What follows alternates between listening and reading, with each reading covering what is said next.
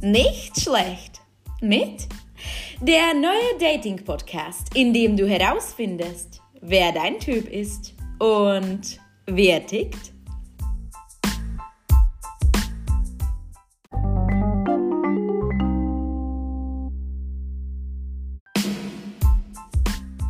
Dieser Folge nicht so ganz ernst und recht edukativ über Dating, Liebe und Sex mit der Laura, der zertifizierten Sexualpädagogin. Gespannt? Aufgeregt? Gut so.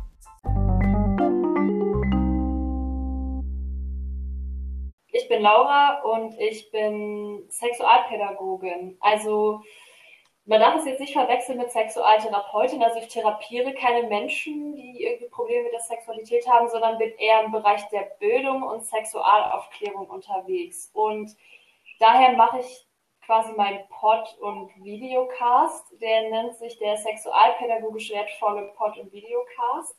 Und da habe ich auch immer ganz viele Gäste, mache aber teilweise auch so ein paar Folgen alleine, in denen ich halt über ähm, verschiedene Themen der Sexualität aufkläre.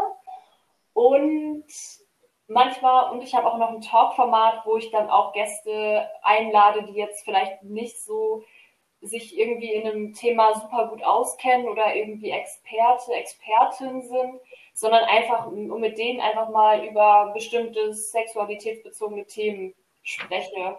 Und äh, das macht mir halt mega viel Spaß und ja, das ist so mein kleines Projekt. Also Videocast gibt es halt einmal als Audio, zum Beispiel auf Spotify oder Apple Podcasts und als Video dann auf YouTube.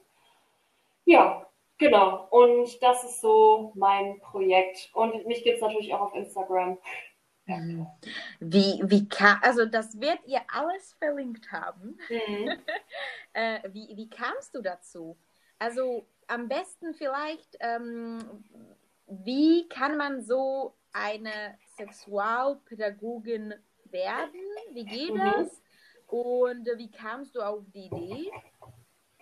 Also ich muss sagen, ich ich habe ähm, Erziehungswissenschaft studiert in Münster im Einfach-Bachelor und das mit dem Schwerpunkt Sozialpädagogik. Und Sozialpädagogik beschäftigt sich zum Beispiel so ein bisschen mit der Jugendhilfe oder ähm, ja, so eher in dem, in dem Bereich der sozialen Arbeit.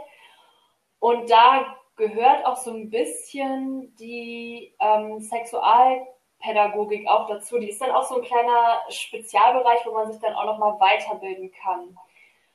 Es ist so, auf die, den, den Berufszweig des Sexualpädagogin kannte ich halt vorher noch nicht so wirklich. Und das habe das hab ich erst im Studium kennengelernt, als wir von einem Seminar aus ähm, zum Thema Beratung eine Exkursion gemacht haben bei der Pro Familia dann in Münster. Und da ging es zwar eher um Schwangerschaftskonfliktberatung, was SexualpädagogInnen auch machen.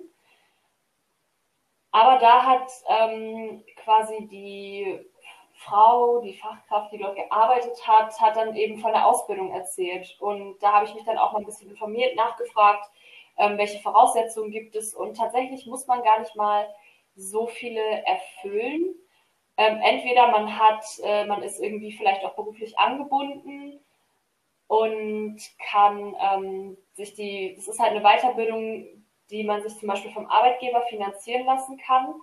Oder man hat halt so ein bisschen mehr Geld auf dem Konto und äh, gönnt sich diese Weiterbildung. Was halt ganz wichtig ist halt, ist, ähm, dass man halt ein Praxisprojekt durchführen muss. Das heißt, man muss halt ungefähr zweimal drei Stunden ähm, ein Projekt machen zu einem Thema, also so eine Art kleines Seminar zu irgendeinem Thema, das man sich dann aussuchen kann. Ich habe das zum Beispiel mit Pflegeeltern gemacht zum Thema Jugendsexualität und Medien, also ne, sowas wie Sexting, Pornografie, ähm, Gefahren, aber auch Chancen ähm, von sexualitätsbezogener Internetnutzung. Und ja, also es ist natürlich immer gut, wenn man da irgendwie vielleicht beruflich angebunden ist und da irgendwie die Möglichkeiten hat, natürlich ähm, so ein Praxisprojekt auch durchzuführen, weil das musst du auch später dann im Rahmen deiner Prüfung vorstellen und auch dann reflektieren. Also das Reflektieren, ne, was ist gut gelaufen, was ist schlecht gelaufen, was kann ich beim nächsten Mal besser machen. Das ist das Wichtigste eigentlich daran auch. Und ähm, ja, die Prüfung sieht, ist eigentlich auch gar nicht mal so, so krass. Also man muss natürlich, es ist einmal dann eben diese Reflexion des Praxisprojektes und eben, dass man auch nochmal ein Fachgespräch zu einem bestimmten Thema führen kann oder führt mit äh, den Dozenten. Ja, ansonsten ist das halt eine Weiterbildung, die geht ein Jahr und es sind dann immer so Blogveranstaltungen. Es ist dann halt so ein ähm, Wochenendding. Also quasi, man hat dann immer so einmal im Monat in etwa, Pi mal Daumen, immer dann so drei bis vier Tage, wo man dann zu einem bestimmten Thema, zum Thema Sexualität halt was macht. Und das ist halt schon eine sehr große Bandbreite, die da abgedeckt wird. Und ich kann es eigentlich jedem ans Herz legen. Also ich finde, eigentlich sollte jeder mal diese Ausbildung machen.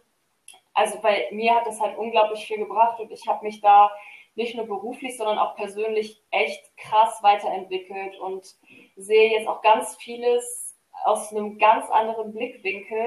Und ähm, ja, das ist halt super spannend und das hat mir super viel gegeben. Ähm, ich hätte jetzt frage ich euch ganz ähm, einfach, das sage ich mal ja. so. Äh, heißt es dann, dass du ja ähm, äh, mich quasi unterrichten könntest, dass du alles über Sex weißt? Oder über Sexualität oder dass du, dass du ähm, jetzt Leuten helfen könntest, dass du die belehren könntest? So ein bisschen vielleicht schon, ja. Zu bestimmten Themen. Also ich habe jetzt ganz auch, direkt, ganz ganz äh, frech mal gefragt. Aber sind ja wahrscheinlich die Fragen, oder? Also kriegst du genau. das?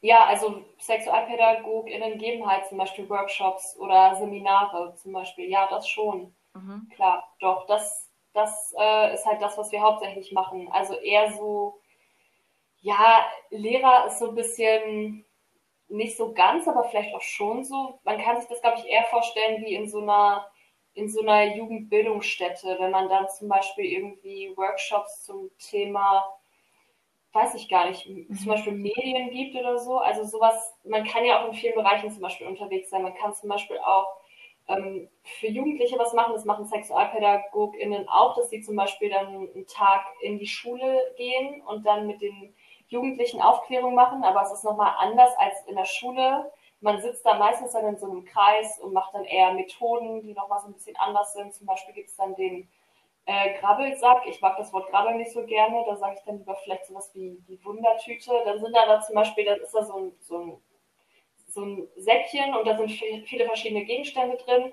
Und jeder aus der Runde zieht dann einmal einen Gegenstand raus und dann spricht man über bestimmte Themen, sei es zum Beispiel ein Kondom oder ähm, ich kann mich noch erinnern an eine Barbie-Puppe, wo man dann vielleicht über das Thema Körper spricht. Mhm. Und ähm, das ist dann vielleicht nochmal so ein bisschen vielleicht mehr spielerisch, methodisch.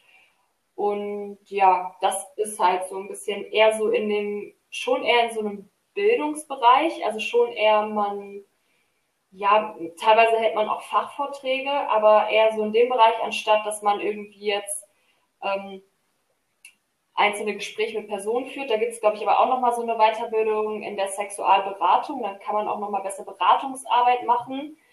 Aber tatsächlich, wo es dann auch wirklich so in so eine psychische Richtung geht, da sind dann eher SexualtherapeutInnen mhm, gefragt. Mhm. Also wenn, ich frage jetzt mal so, dass, denn äh, man trifft wirklich nicht so oft einfach nur eine Sexualpädagogin auf der ja, Straße. Das stimmt. Äh, und ich glaube, das ist auch für die Zuhörer sehr interessant, deswegen frage ich auch so direkt, wie ich quasi, mhm. also wie mein Mund gewachsen ist, wenn du weißt, was ich meine. Ja.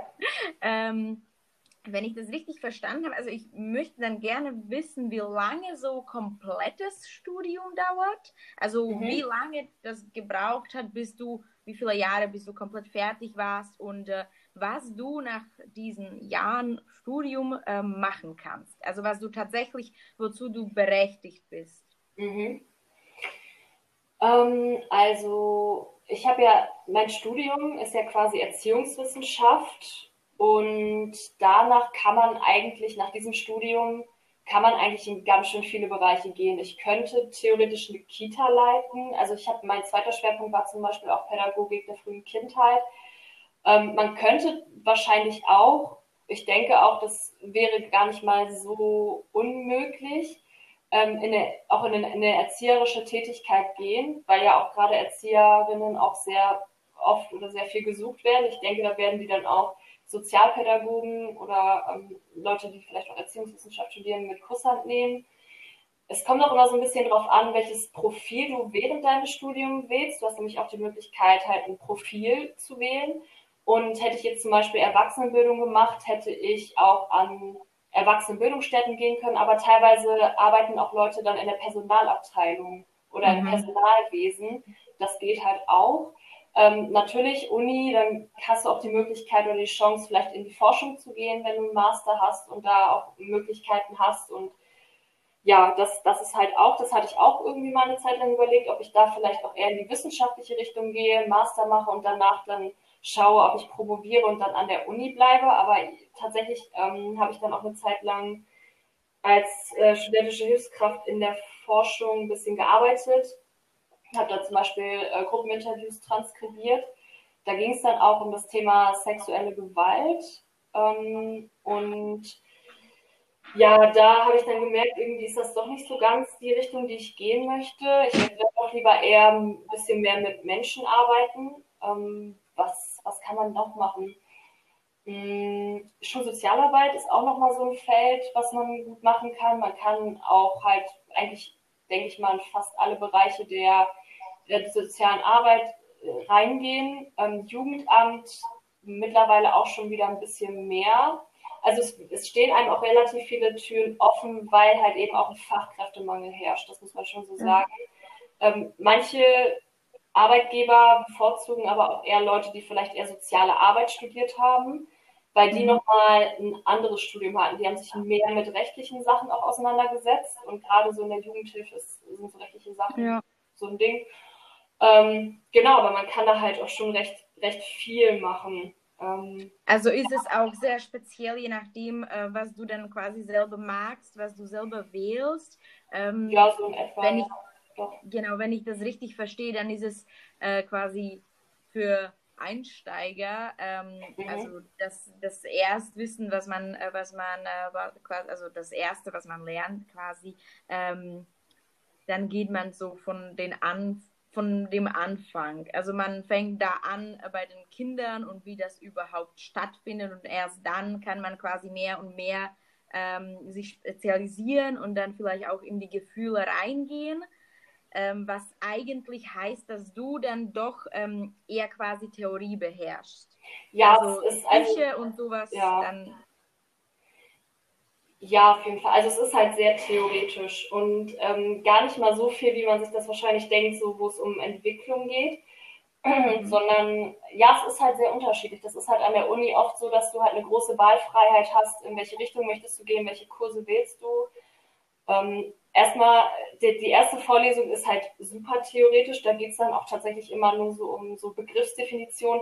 Was ist eigentlich Erziehung? Wer hat die Pflicht zu erziehen? Und dann liest man zum Beispiel Kant oder so. Also es ist dann ähm, etwas anderer Einstieg. Aber ich hatte zum Beispiel auch Seminare zum Thema Beratung, was aber nicht heißt, dass ich beratende Tätigkeiten ausführen darf, weil dafür gibt es dann nochmal eine extra Weiterbildung. Und generell würde ich auch einmal die Leute dazu raten, wenn sie sich für so ein Studium entscheiden, ähm, einmal Weiterbildung auch irgendwie zu machen, also sich nochmal zusätzlich zum Studium weiterzubilden und auch am besten neben dem Studium nochmal weitere Berufserfahrungen zu sammeln, sei es im Rahmen eines Praktikums, aber auch am besten nochmal irgendwie als Werkstudent oder als Werkstudentin weil doch die Arbeitgeber ähm, es am liebsten sehen, wenn du schon Berufserfahrung mitbringst. Mhm. Weil ja.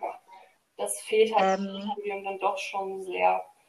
Ja, du hast quasi eine, eine Möglichkeit gewählt, die jetzt doch, ähm, ja, ich sag mal, neu auf dem Markt ist. Äh, was heißt neu auf dem Markt? Es sind schon ein paar, paar zehn mehr Jahre. Mhm. Ähm, aber es ist relativ selten, dass man jemanden trifft, der sowas studiert. Ich mhm. sag mal so, es ist jetzt nicht wie BWL oder so. Nee, ähm, ja. Genau. Ähm, wenn, wenn du jetzt, wenn du das jetzt so, also wenn wir jetzt zurück zu deinem Podcast mhm. kommen, erstmal, ähm, redest du denn mehr über Theorie, also das, was du gelernt hast, oder geht es dann doch auch in die Psyche? Unter Psyche verstehe ich auch ähm, Gefühle, mhm. ähm, wie man was macht, eher ratschlägemäßig. Oder ist es bei dir eher theoretisch? Ich würde sagen, sowohl als auch. Also ich habe zum Beispiel auch schon mal, ähm, das ist eine Folge gemacht zum Thema, wie befriedigt man sich selbst, dass ich dann wirklich konkrete Tipps gegeben habe. Aber auch zum mhm. Beispiel sehr simpel vielleicht, wie wasche ich mich eigentlich da unten? Das ist eigentlich, ähm, sollte man tatsächlich auch Parfums für den Intimbereich nutzen oder Intim-Deos, ähm, aber auch dann wirklich so, so doch sehr, teilweise auch sehr eher gesellschaftsbezogene Themen. Also wie denkt denn die Gesellschaft über das Thema Selbstbefriedigung bei Mädchen? Ich habe jetzt zum Beispiel meine Bachelorarbeit zum Thema äh, Selbstbefriedigung von Mädchen geschrieben und da ging es halt hauptsächlich um die Frage, also viele Statisten oder die Statistiken, die es gibt, es sind nicht viele, ähm, die sprechen halt darüber, dass Mädchen oder die sagen, also die machen schon sehr, sehr deutlich, dass Mädchen sich weniger selbst befriedigen als Jungen. Und da habe ich dann einfach mal geguckt, woran kann das denn liegen? Und da geht man natürlich auch auf verschiedene Ebenen. Hat das was mit dem Körper zu tun, dass vielleicht ähm, der Umgang mit dem Körper anders erlernt wird? Hat es was gesellschaftlich zu tun? Werden Mädchen andere Botschaften gesendet in Bezug auf Sexualität als Jungen? Hm Mhm. Hat es was mit der Erziehung zu tun? Oder kann es auch sein, dass es vielleicht um den Schulunterricht geht? Ja, und ansonsten, teilweise ist es auch einfach so, dass ich einfach nur Gespräche mit Leuten irgendwie führe, wo es dann auch einfach ganz, ganz einfach darum geht, was sind deine Erfahrungen jetzt mit dem und dem Thema? Äh, manchmal habe ich dann aber auch Experten da und dann sprechen wir auch über bestimmte Sachen oder mhm. ja, Okay, dann äh, nutze ich dich mal aus. Mhm, gerne. wenn ich dich hier habe. Und ich frage dich, ähm, was denkst du denn so über Daten? Und lass uns jetzt über Daten generell im Idealfall reden, nicht, äh, nicht über Daten, über das Daten in dem letzten Jahr, mhm. sondern Idealfall. Ähm, was denkst du über, über das Daten? Was, also jetzt erstmal offline. Ähm, wie sollte zum Beispiel das perfekte Date ausschauen? Oder hättest du vielleicht Tipps für die Zuhörer, was ideal Offline-Daten angeht? Gute Frage. Ähm, wie sieht das ideale Date für mich aus? Erstmal, ich glaube, bei mir, erstmal muss da bei mir, glaube ich, ganz schön viel sein, von wegen, ich habe tatsächlich großes Interesse an der Person. Ich bin, glaube ich, eher so jemand, das, da sagen jetzt auch viele, oder das habe ich mal irgendwie zu einer damaligen Freundin gesagt, dass ich eher lieber die Person bin, die sich irgendwie gerne mal einen Plan macht, okay, ich finde gerade die Person richtig attraktiv und ich finde die super spannend und möchte die super gerne kennenlernen. Und eigentlich habe ich dann auch schon einen Crush auf diese Person. Und dann überlege ich mir so eine Strategie, was könnte ich denn machen, um diese Person für mich zu gewinnen? Und ähm, da habe ich mir schon einiges überlegt. Es war einmal so, dass ich sogar, ähm, das ist natürlich, ist vielleicht so ein Tipp, den würde ich jetzt nicht unbedingt geben, wenn man die Person vielleicht nicht so krass gut kennt, beziehungsweise nicht so den Eindruck hat, dass sie so schnell ähm, eine starke oder eine, eine große Nähe aufbauen kann. Ich habe es damals so gemacht, dass ich einer Person ein Mixtape fertig gemacht habe, auf eine CD, sonst auf eine CD gepackt habe, die mir irgendwie sehr viel bedeuten. Aber ich wusste halt auch, diese Person ist, geht auch schnell auf so eine sehr tiefgründige Ebene. Und für mich gehören auf jeden Fall auch tiefgründige Gespräche dazu. Also was für mich so persönlich ein No-Go wäre, wäre tatsächlich ins Kino zu gehen, weil ich möchte mit ihm, mich mit jemandem unterhalten und wenn der oder diejenige darauf keine Lust hat, dann ähm, ist das auch nicht der oder die richtige Dating-Partner oder die richtige Dating-Partnerin für mich. Das auf jeden Fall ja. so, so das auf jeden Fall. Ähm, also auf jeden Fall Gespräche gehören dazu. Irgendwie ähm, essen gehen, das, das habe ich auch schon ein paar Mal gemacht, dann aber tatsächlich irgendwie eine Atmosphäre, die irgendwie ruhig ist. Und ich mag es halt auch so ein bisschen mehr, wenn es, ähm, wenn es halt so ein bisschen ruhiger ist, ein bisschen weniger Menschen da sind, weil das dann doch eine sehr aufregende Situation für mich ist. Und was beim Essen gehen für mich auch so ein No-Go ist, ist, wenn jemand so super ungeduldig ist und dann zum Beispiel auch so, also ich habe kein Problem tatsächlich, eine Stunde auf mein Essen zu warten, weil dann hat man ja immer noch die Stunde Zeit, sich irgendwie zu unterhalten. Mhm. Aber es gibt ja auch Leute, die das dann überhaupt nicht abkönnen und sehr auf sehr zügigen Service bestehen. Und da finde ich es auch nochmal interessant, wie gehen die dann zum Beispiel mit den Leuten um, die dort arbeiten. Und das ist für mich dann auch wichtig, dass das so ein mhm. freundlicher und wertschätzender Umgang ist. Und ähm, da jetzt auch nicht dann irgendwie so eine Nervosität aufkommt von wegen, oh, wo bleibt denn unser, unser Essen und so. Also wenn das dann auch so ein großes Thema ist, ich meine, Essen tue ich total gerne. Ähm, ja, wenn das dann so ein großes Thema ist, dann bin ich meistens auch schon irgendwie, ja, ist das für mich auch immer so eine ganz unangenehme Situation, weil ich kann das irgendwie überhaupt nicht abhaben, weil ich auch immer so denke, okay, gerade Leute, die in der Gastronomie arbeiten, die sind, die, die haben halt schon einen echt heftigen Job und oft mhm. ist das auch sehr überfordernd und da bin ich dann noch meistens immer sehr, sehr ähm, gutmütig und versuche da, habe da auch sehr Verständnis also das wäre der Abschluss. Ja, schon so ein bisschen, ja schon so ein bisschen, ja. Ich muss die Person halt schon richtig toll finden, um das mhm. irgendwie dann, glaube ich, zu verzeihen. Ja. Und ähm, hast du vielleicht das Gefühl, dass du dank deinem Studium ähm, besser bist, also dass du das vielleicht besser kannst oder dass du besser Leute verstehen könntest. Und ich glaube, jeder Junge, jeder, wenn er hört, dass das Mädchen schon mal mit diesem Thema anfängt, dann macht er mit. Also ich weiß jetzt nicht, ob man sagen würde jeder, aber ich denke schon, dass es bei ja, klar, also, der Fall ist. Klar. Ich bin jetzt äh, keine, also ich nenne mich jetzt nicht Feministin, ich äh, nenne mich jetzt aber auch nicht, ähm, also ich würde aber auch offen sagen, hey, also der Mann kann mir auch schon die Tür öffnen, so ist es jetzt nicht. Ähm, hast du das Gefühl, dass du Menschen besser verstehst? Das Verhalten, das sexuelle Verhalten von denen?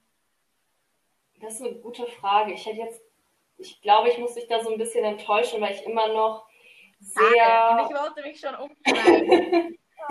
ich bin leider überhaupt nicht so, so, so, so Psycho meint, dass ich jetzt Menschen lesen kann und auch irgendwie nicht, nicht so unbedingt Körpersprache oder irgendwas. Also ich bin tatsächlich auch eher so ein Mensch, der sehr großes Fan vom Direkten ist. Also ich bin so jemand, der sagt, ich kann, ich kann den Leuten nur vor den Kopf gucken und nicht dahinter. Und mir ist es halt schon wichtig, ähm, wichtig, dass man da auch offen drüber redet und auch sagt, was man will. Das auf jeden Fall, das ist, das ist mir halt wichtig.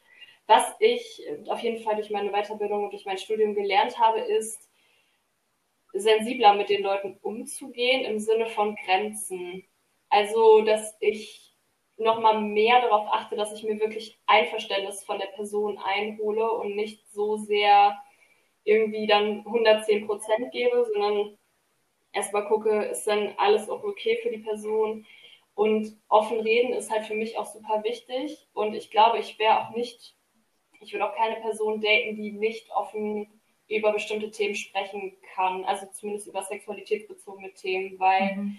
doch irgendwie vielleicht ganz wichtig ist auch, wie ist die Person aufgewachsen. Ich finde, da kann man auch schon nochmal viel irgendwie rausziehen. Also wie ist die Person aufgewachsen, wie wurden bestimmte Themen bei ihr thematisiert, wie funktionieren ähm, oder wie waren halt so die Beziehungen. Also ich bin da eher so die Person, ich mache mir dann auch nicht vorab ein Bild, sondern ich versuche auch immer dann noch mal ein bisschen tiefer zu gehen, ein bisschen tiefer nachzufragen.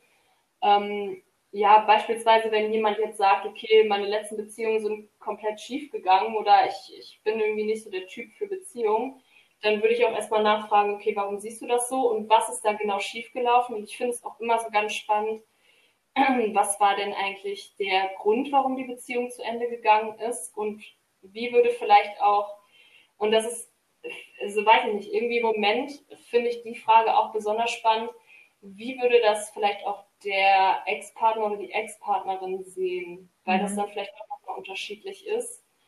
Ähm, ja, also. Ich, ich höre daraus, dass du auch ähm, ganz sicher auch durch dein Studium ähm, zu so einem Typ von Mediator vielleicht geworden bist, dass du auch sagst, du redest gerne, du hörst gerne zu, mhm. du hörst dir vielleicht beide Meinungen, wenn das zum Beispiel, wenn, wenn, wenn man über Trennung reden sollte oder so, ähm, dass du da einfach nur tiefer gehst, dass du das ja ein bisschen studierst. Mhm, das so ein bisschen, ja. Mhm. Jetzt auch nicht so super verkauft, aber ich finde halt schon, ähm, also klar, man hat nicht immer die Möglichkeit, die andere Sicht auch zu kennen.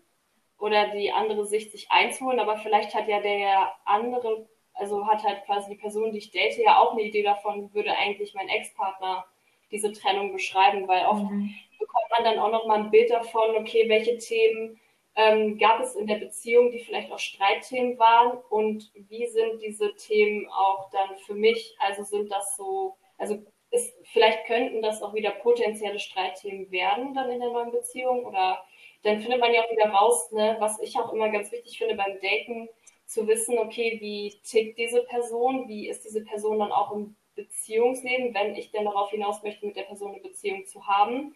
Weil ich glaube, auch da kommt es immer sehr darauf an, was möchte man eigentlich von dieser Person? Soll es vielleicht auch einfach nur irgendwie eine, eine, eine nice Affäre sein, dass man irgendwie Spaß miteinander hat und es gar nicht mal so, ein, so eine tiefe Bindung entstehen soll. Aber wenn es dann tatsächlich auch so ein sehr, wenn man da doch so ein langfristiges Interesse hat, dann finde ich, muss man, oder wäre ich zumindest ein bisschen vorsichtiger und würde da echt nochmal ein bisschen mehr nachhaken und versuchen herauszufinden, okay, wie, wie funktioniert die Person innerhalb der Beziehung? Ist äh, ihr Nähe wichtig? Braucht sie mehr Distanz? Und natürlich, wie stellst du dir dann auch Beziehungen vor oder wie ist es so bisher gelaufen? Also mhm. das finde ich auch mhm. immer noch so spannend. Würdest also, du, würdest du, Entschuldigung, Leuten empfehlen, das quasi direkt zu fragen? Und wenn ja, dann äh, beim Daten? Und wenn ja, dann bei welchem Date? Also quasi über, über Ex-Beziehungen zu reden. Oh, schwierig. Mhm. Ganz schwierig. Also es ist eine gute Frage und ich finde es sehr schwierig. Also ich würde erstmal sagen, man kann es pauschal nicht beantworten. Mhm. Ich glaube, es kommt auch immer ganz drauf an, was, was du möchtest. Und ich meine, wenn du jetzt schon direkt ins Date gehst und sagst, okay, ich möchte jetzt den Partner vielleicht fürs Leben haben oder für einen längeren Zeitraum oder Partnerin. Das erste Date und du kommst an und sagst so, ne, wieso hast du mit deiner Freundin eigentlich Schluss genau. Also es gibt ja Leute, die dann vielleicht so sind und so sagen, jo, also das mit, äh, ne, hier, ähm, wie, wie war denn das eigentlich damals? Also wenn, wenn Leute dann auch direkt sagen, okay, ähm, ich, ich möchte aus, dieser, aus diesem Date auch irgendwie, also das ist mein Interesse, dass es wirklich was sehr langfristiges ist und das passt auch vielleicht von der Persönlichkeit her, dann würde ich da vielleicht, vielleicht schon nachfragen. Also wenn man halt auch wirklich direkt weiß, was man will. Mhm. Das ist vielleicht also auch nochmal so ein Ding. Hm, dass man vielleicht auch ja. Ja, mich würde auch noch interessieren, wenn wir jetzt zum Dating gekommen sind, ähm, würdest du quasi als Pädagogin mhm. empfehlen, online zu daten?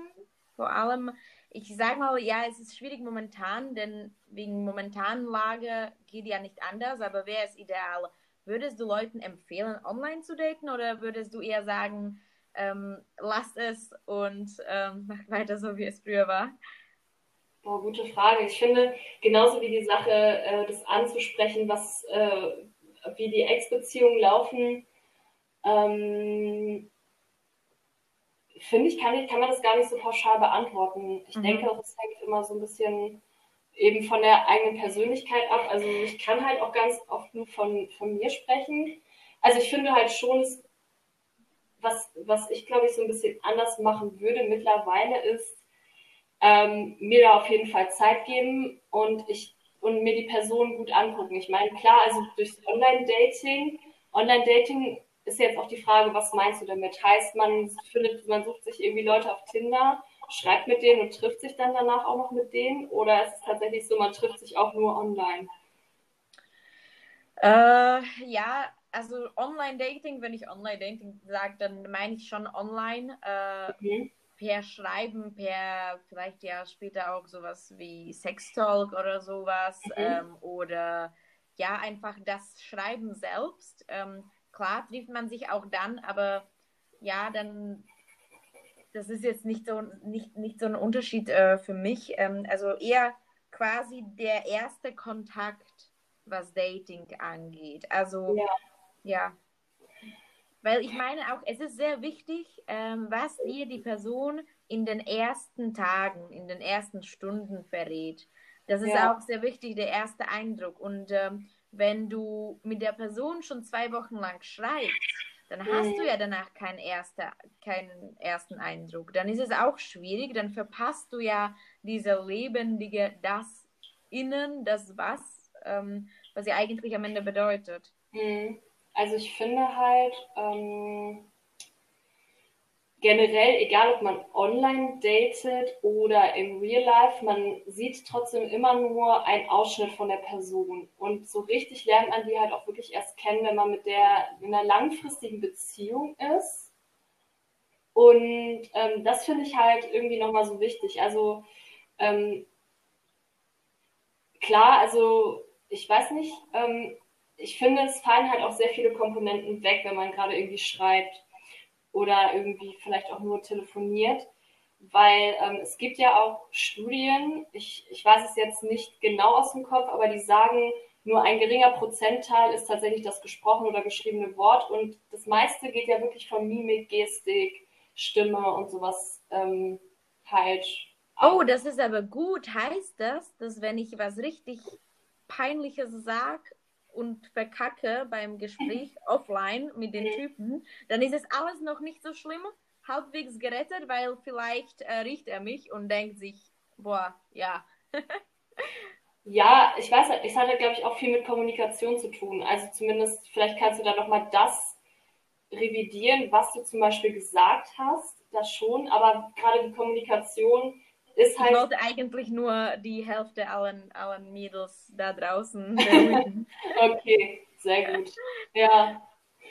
Okay, ähm, gut. Ähm, habt ihr auch noch was, ähm, hast du äh, vielleicht herausgefunden beim Studieren, äh, wie das so wie das so ist, wie es vielleicht sein soll, zum Beispiel wie das Daten ablaufen soll, wie nah und wie schnell sich zwei verschiedene Leute kommen sollten, ähm, wann sollte vielleicht der erste Kuss stattfinden oder ähm, ob man vielleicht, was passiert, wenn man beim ersten Date mit der Person schläft. Also ich weiß, dass es alles sehr, sehr speziell ist. Mhm. Und ich weiß, dass es auch situationenbedingt ist. Äh, ich weiß, dass äh, du die Fragen eigentlich nicht beantworten kannst, einfach so. ja, aber äh, pass auf, das, was du jetzt sagst, das werden jetzt alle da draußen machen, okay? Okay. Nein, ähm, ja, so, so wie, das, ähm, wie das vielleicht für eine durchschnittliche Person ähm, am angenehmsten wäre, am wow. natürlichsten. Okay, da ist jetzt natürlich auch die Frage, was ist die durchschnittliche Person? Und natürlich, was ist das durchschnittliche Date? Weil ich finde, es macht auch nochmal einen Unterschied, wenn du vorher nur mit der Person geschrieben hast oder wenn du mit ihr zum Beispiel schon mal einen Videocall hattest. Ähm, das finde ich halt ist auch nochmal so unterschiedlich. Und mh, hm, vielleicht auch, wie gut man sich kennt. Also ich hatte das auch schon, dass ich sehr, sehr lange mit der Person zum Beispiel online gesprochen habe oder wir auch lange Videochats gemacht haben und dann auch wirklich so Videocalls gemacht haben, die dann die komplette Nacht durchging. Also da lernt man ja auch dann schon mal die andere Person kennen. Ähm, es ist natürlich immer noch so ein bisschen, ja, und dann war es halt so ein bisschen auch russisch Roulette, ob man sich dann zum Beispiel auch riechen kann oder wie das, wie sich, wie sich dann die andere Person auch anfühlt, wie sich das auch nochmal anfühlt, wenn die Person vor einem sitzt. Ähm, ist Gott sei Dank alles gut gegangen. und, ähm, aber es hätte auch voll in die Hose gehen können. Also ich kann da halt wirklich keine pauschalen Ratschläge geben und ich, ich finde es halt auch immer schwierig zu sagen, oh ja, beim ersten Date kein Sex und so, weil ich finde, wichtig ist halt einfach, man, und das ist mir zumindest wichtig, aber das gibt es auch wieder Leute, die das ein bisschen anders sehen, dass man halt eine Vertrauensbasis zueinander hat, bevor man mit, miteinander schläft, weil ich muss auf jeden Fall das Vertrauen haben, dass der andere meine Grenzen akzeptiert und sie nicht überschreitet, wenn ich sie setze, zum Beispiel. Also ähm, das finde ich halt super wichtig und auch darauf eingeht, was ich möchte und nicht nur auf, auf sich irgendwie bedacht ist, seine Bedürfnisse zu befriedigen, sondern halt wirklich auch, dass es so ein wechselseitiges Ding ist und auch, dass ähm, er dann auch in der Lage ist zu sagen, was er oder sie möchte. Also, du meinst auch quasi, dass man ähm, also so wie ich das verstanden habe, mhm. habe ich das jetzt so verstanden, dass es mehr oder weniger nicht drauf, drauf ankommt, wann man Sex hat, sondern genau. dass man erst dann Sex hat, wenn man bereit ist und wenn sich zwei Personen jetzt so gut verstehen und sich komischerweise nach dem ersten Date oder mhm. nach dem dritten Date so gut verstehen und so anziehen und so vertrauen, ähm, dass sie einfach bereit sind, dass sie gerne Sex miteinander haben würden, ähm, dann ist es auch quasi okay. Also wenn man das Vertrauen in die Person hat. Genau, und wenn man halt selber auch vielleicht sagt, ich möchte erst, erst Sex haben, wenn ich verheiratet bin, ist auch alles cool. Also habt dann Sex, wenn es sich für euch irgendwie richtig anfühlt und wenn ihr so das Gefühl habt, ähm, das klappt auch so, wie ich mir, also nicht wie ich mir das wünsche, aber so, dass, dass auch der, der Gegenüber mich und meine Bedürfnisse wahrnimmt. Und ich finde es auch immer ganz cool und das kann vielleicht nochmal diesen Erfolg vielleicht auch so geben, dass der, dass der Sex vielleicht auch nochmal ein bisschen erfüllender wird, dass man sich vielleicht austauscht, was einem gefällt. Also da, da, da, das ist auch so, so wieder so ein, so ein persönliches Ding von mir. Ähm, ich habe aber so ein bisschen, oder da wurde ich auch schon von Freude schief angeguckt, so von wegen, hä, wie du willst dich erst mit dem vorher unterhalten. Ja, weil man eigentlich weil eben auch Vorstellungen, wie Sex ablaufen soll, ist halt auch wieder super individuell. Einige mögen ja zum Beispiel dann ähm, Oralsex, andere mögen es zum Beispiel wieder nicht. Oder ähm, man hat ja auch bestimmte Fantasien, ähm, wie denn der Sex ablaufen sollte, seines hast, oder ja. Hast du schon mal vor dem Sex, vor dem ersten Sex, also mu du musst nicht antworten, mhm. wenn du nicht willst, so ist es jetzt nicht, aber ähm, ich sage mal so, du musst es jetzt nicht auch auf, es muss nicht auf dich bezogen sein, aber ähm, hast du das schon mal gehört oder, äh, oder erlebt, äh, dass man vor dem ersten Sex mit dem Mann oder mit der Frau ähm, drüber mit ihr, mit ihm persönlich gesprochen hat? Noch bevor es passiert ist? Ja, also jetzt nicht so direkt, man sitzt auf dem Bett, so lass uns Sex haben, aber erstmal, ne, ähm, Kreuzverhör, so in etwa nicht, sondern man, mhm. man kann es ja schon irgendwie ganz cool verpacken. Also man kommt ja, irgendwann kommt man ja so oder so auf das Gespräch. Dann, da kommt die Nachspeise und deine Frage lautet, also magst du eigentlich oral? ja, wo wir schon beim, beim oralen Einnehmen von Dingen sind und so. Aber äh, ich weiß nicht, ich hatte das zum Beispiel mal einfach, als wir dann essen waren. Zum Beispiel, da haben wir dann mhm. einfach irgendwie drüber gesprochen, weil es sich so angeboten hat. Ähm, generell, ey, ich bin Sexualpädagogin, da redet man so oder so irgendwann drüber. Und dann, ähm, ich meine, ja, und, und äh, dann kommt es halt dazu, oder man, man spricht halt über Fantasien oder so, dass man zum Beispiel sagt, so ja, hast du vielleicht nochmal irgendwas, was du gerne ausprobieren würdest oder in irgendeinem Kontext, wenn man sich unterhält, kommt man irgendwann mal auf dieses Thema und spricht. Du hast recht, du hast recht und mir ist es auch jetzt gerade so eingefallen. Mhm. Klar, du bist Sexualpädagogin, aber wenn ich, wenn ich sage, ich schreibe über Liebe, fragen die Leute oder über Liebe und Sex, jedes Mädchen kann das irgendwie verpacken. Äh, man kann sagen, ähm, oh, gestern habe ich so einen Film geschaut und da genau. äh, so, so einen Sexfilm oder so einen sexy Film oder ähm, und dann, keine Ahnung, weißt du, du, du kannst mit dem Thema anfangen. Ja. Aber ich finde, es ist gar nicht so schlimm, dass es solche Metapher oder solche Sprüche immer noch gibt. Wobei ich auch froh bin, dass es immer an, an Bedeutung verliert, ähm, weil ich will ja auch machen, was ich will. Mhm. Und will, wenn ich kurzen Rock tragen will und wenn ich Bock auf den Typen habe, und wenn nicht, dann will ich ja sagen können, ja und nein. Mhm. Und ich will auch vielleicht beim Essen das Thema Sex anfangen, ohne dass es irgendwie, oh mein Gott, unhöflich mhm. rüberkommt oder sowas. So ein gesellschaftliches Thema, da ging es auch so ein bisschen in meiner Bachelorarbeit drum, aber es gibt ganz oft noch so Botschaften, die eher an Mädchen gerichtet werden, sexuell zurückhaltender zu sein. Ich meine, mhm. wir hatten ja auch vorhin so ein bisschen das Thema Slut-Shaming. Ich meine mhm. gerade, es gibt ja auch dann zum Beispiel diese Schlüssel-Schloss-Metapher. Ähm, sagt ihr die was zum Nein. Also es gibt dann diese, diese Schlüssel-Schloss-Metapher, die dann halt quasi sagt, ähm, ein guter Schlüssel passt ins jedes Schloss, aber ein Schloss, in das jeder Schlüssel passt, ist halt ein schlechtes Schloss. Und ja, das mh, eigentlich das ist das halt ein, ein, Vergleich, der ziemlich krass hinkt, aber äh, das ist, da geht es halt so ein bisschen einfach darum, dass ähm, Mädchen oder Frauen sich halt eher warm machen sollten, während die Männer ja sowieso so triebgesteuert sind und ähm, ja, das ne, auch irgendwie ne, dieses eine Frau, die halt mehrere Männer hat, ist halt die Schlampe und ein mhm. Mann, der mehrere Frauen hat, ist halt der übelste Stecher und es ist ja immer, also ich meine, ich wollte gerade nicht sagen, es ist ja so, also das wollte ich nicht sagen, ich wollte ja nur ähm, erwähnen quasi, es ist immer noch da. Also diese Sprüche, genau so wie wenn man sagt, keine Ahnung, ähm, beim ersten Date keinen Sex, weil dann ist es One-Night-Stand, sowas. Ja, ähm, sowas oder dann haut Du spürst wahrscheinlich auch als Sexualpädagogin, vielleicht hattest du das ja auch quasi ähm, in der Schule, in der Uni, äh, dass diese Metapher, dass das immer noch da ist und es ist auch spürbar und man tut zwar immer wieder und immer weniger, also die, die verlieren an Bedeutung, habe ich das Gefühl, aber die sind da. Ja, also schon. Ähm, es ist halt auch doch, doch nochmal sehr unterschwellig ganz oft. Ähm, und das wird ja jetzt auch so ein bisschen aufgebrochen, auch so im Zuge der Debatte so zum Thema sexuelle Gewalt, wenn es dann ja auch so ein bisschen darum geht, ja, ne, auch wieder Kleidung. Ja, dann soll die sich mal nicht so anziehen. Was sollen das? Mhm. Und ja, das waren halt auch immer alles so Themen, die mich auch durch meine Schulzeit begleitet haben, wo ich dann irgendwie zum Beispiel als gefühlt auf, es kam irgendwie unser Jahrbuch raus. Also wir hatten tatsächlich auch so Jahrbücher mit Klassenfotos und ich hatte als einzige irgendwie Hotpants an. Weil das ist halt im mhm. Sommer, weißt du halt irgendwie nie, wie warm wird es wirklich. Und ich hatte halt einfach Hotpants getragen.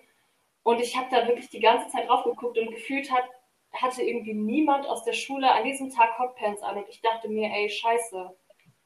Ganz toll. Also, aber obwohl das eigentlich scheißegal ist, so. Aber ähm, die Zeiten ändern sich und äh, auch durch dieses Jahr, also 2020 hat ganz, ganz viel geändert. Ähm, es wird sich noch alles ändern mhm. und wie ich schon früher in deinem Podcast, äh, was sich unsere Zuhörer auch sehr gerne anhören und auch anschauen dürfen, weil ähm, die Laura, ihr Podcast ist ja auch Podcast, auch Videocast. Mhm. Von daher, ihr seht uns auch. Äh, wenn ihr uns sehen wollt, dann bitte los, los. Ähm, aber auch, als ich schon in deinem Podcast gesagt habe, 2020, ähm, ja, da kannst du alle möglichen Studien, frühere Studien vergessen. Ähm, du kannst die Leute ganz neu beobachten, das ganze Dating neu beobachten, was und wie sich geändert hat. Ähm, das ist schon sehr krass und äh, ich glaube, dieses letzte Jahr 2020 ähm, hat das alles sehr beschleunigt. Ähm, es werden sich Sachen mhm. ändern im Dating, im Sex, äh, in der Liebe. Mal schauen, bin auf jeden Fall gespannt. Mhm. Ähm, was ich dich noch fragen wollte, das ist eigentlich immer bei meinem Podcast so eine letzte Frage, aber ich würde dich bitten, dass du die so vielleicht ein bisschen ergänzt ähm, aus einer wissenschaftlichen mhm. Sicht. Ähm, was sind denn so absolute No-Gos bei Sex? Also das erste, was mir einfällt, ist tatsächlich, wenn er nicht einvernehmlich ist. Das ist halt ein absolutes No-Go. Und das, das klingt jetzt irgendwie so, ja, ist voll selbstverständlich, aber ist es halt auf jeden Fall nicht.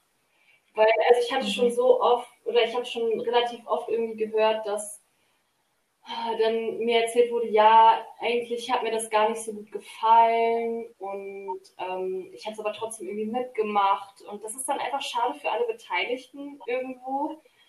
Und ähm, ja. ja. da finde ich halt ein absolutes No-Go ist halt einfach ähm, nicht so, vielleicht auch gar nicht so, also es ist auch ein, ein Lernprozess, dass man mehr auf seine, also dass man nicht, nicht seine Bedürfnisse halt abstellt oder dass man sein, also wichtig ist halt einfach, dass man gut auch auf seine Bedürfnisse guckt und auch sich selber fragt, gefällt mir das jetzt? Das ist wahrscheinlich auch eher so vielleicht auch eher aus einer Cis-Frauen-Perspektive, aber es ist ja schon so ein Ding, dass man, aber ich denke auch, dass bei Männern äh, auch der Druck manchmal dahinter ist, irgendwie jetzt abliefern zu müssen. Und, ja. ja. das hast du so schön gesagt. Das hast du genauso gesagt wie ich in deinem Podcast, mhm. nur ja, du. Dass man eher lieber Stückchen an sich denken sollte, als Stückchen in die andere Richtung. Ja, also nicht so dieses, okay, scheiße, wir sind jetzt hier zusammen und eigentlich finde ich den total toll. Deshalb muss ich das jetzt machen, weil sonst haut er mir irgendwie ab oder haut sie mir ab. Oder äh, denkt sie irgendwie ja. schlecht über mich oder erzählt sie das irgendwem weiter oder was auch immer. Das ist dann in dem Moment eigentlich egal, weil es ist einfach wichtig, auch vor allem zu kommunizieren. Also wenn auch nicht irgendwie kommuniziert wird, was man möchte oder generell nicht, nicht kommuniziert wird, ist das für mich auch ganz klar irgendwie No-Go, auf jeden Fall. ich habe aber auch, ähm, also ich dachte, lebenslang, aber ich dachte immer, ähm, ja, genau, also so, so was Gezwungenes, das kommt ja quasi von Mann, äh, weil dann ist es wahrscheinlich, also ich habe noch von keinem Mann jetzt gehört, so, ich wollte es nicht, aber ja, ähm, also ja, also lebenslang habe ich das nicht gehört, dementsprechend dachte ich eher, das waren die Frauen, die dann doch mitgemacht haben, aber die waren halt noch nicht, vielleicht noch nicht so bereit und äh, er wollte es und vielleicht erster Sex oder auch nicht. Und äh, sie wollte ihn nicht verlieren und sie wollte jetzt nicht irgendwie, ähm, ja, ähm, so prüde sein, aber ähm, ich kam, also ich habe auch schon erlebt, dass mir ein Junge gesagt hat, so ja, wir lagen im Bett und äh, ja, dann hat sie angefangen und äh, hat gefragt, was mit mir los ist. Und ich wollte es eigentlich nicht. Ähm, und da fühlen sich auch die Jungs doch ähm, oft bedrückt, was wir Frauen gar nicht behaupten. Also, du weißt, ich weiß, was, was du meinst. Ja, ich habe es so erklärt, aber ja, bis man das nicht hört, bis man nicht, also bis man einen Junge nicht vor sich hat, der dann sagt, so, ja, ich wollte es eigentlich echt nicht. Also sie war schon nice und nett und alles gut, aber irgendwie habe ich es nicht mhm. gefühlt. Aber naja, ich bin ein Mann, ich muss. Ja. Also, so also ich hatte auch mal so eine ähnliche Situation, wo ich mir halt auch nicht sicher, da war ich glaube ich auch zu sehr, vielleicht auch so ein bisschen zu sehr bei mir selbst, weil ich halt auch wirklich äh, das unbedingt wollte und ich hatte richtig Bock, aber ähm, ich bin mir im Endeffekt auch nicht so sicher, ob er das alles so toll fand. Und es ist dann auch irgendwie nicht so nice, wenn man es dann irgendwie immer wieder versucht. Wenn man dann zum Beispiel sagt, okay, dann schlafen wir jetzt nicht am, na, miteinander, aber am nächsten Morgen startet man quasi den nächsten Versuch so. Und ja. das ist halt, ja, deshalb sage ich Kommunikation. Einfach nochmal zu fragen, okay, was ist das jetzt für dich so okay, wie es läuft? Klar, ist auch wieder so eine ganz schwierige Debatte. Soll ich jetzt bei jedem Mal, wo ich dann die Person berühre, erstmal nachfragen und mir ein Okay einholen? Soll ich bei jedem Mal? Aber ich glaube, ihr versteht schon, was ich meine. So wichtig ist halt einfach, sich ein, ein Jahr zu viel als ein Jahr zu wenig einzuholen. Und ich denke auch, wenn man im Vorfeld so ein bisschen, wenn man so im Vorfeld ein bisschen darüber spricht, was einem gefällt, dann kann man da auch, also dann, dann ist da vielleicht auch so ein bisschen diese Unsicherheit raus. Und ich finde es auch nochmal ganz spannend, das hast du ja auch schon erwähnt. Dieses, gerade das ist vielleicht auch eher bei den männlich gelesenen Personen oder bei den männlich sozialisierten Personen der Fall ist, dass die quasi, ähm, dass bei, bei denen auch so eine Erwartung da ist, okay, du bist ja eigentlich der Kerl, du musst ja, du hast ja eigentlich immer Bock und bist ja irgendwie für alles bereit ja, und dann ist da ja auch so ein Druck dahinter und das ist vielleicht auch nochmal eine andere Sache. Ähm, ja, und dann ist das vielleicht auch nochmal irritierender, wenn man dann sagt, ich möchte nicht. Und dann gibt es, glaube ich, auch ganz, ganz oft diesen Fall, dass dann halt die Partnerin oder der Partner das halt auf sich bezieht und sich denkt, hö, bin ich irgendwie nicht gut genug? Findet er vielleicht andere doch toller als mich? Oder sowas halt. Sorry, du tut mir gerade voll leid. Also ich bin zwar Pädagogin, aber so weit nicht. okay. Ja, cool. Ja, gerne. Ich habe mich voll gefreut. Das ist, das ist der erste Podcast, bei ja, dem, nee, wohl nicht der erste, aber ja. Äh, voll cool, dass ich äh, bei dir zu Gast sein durfte. Danke dir. Dann wünsche ich dir noch einen wunderschönen, einen wunderschönen Abend und danke gleichfalls und äh, danke dir, ne?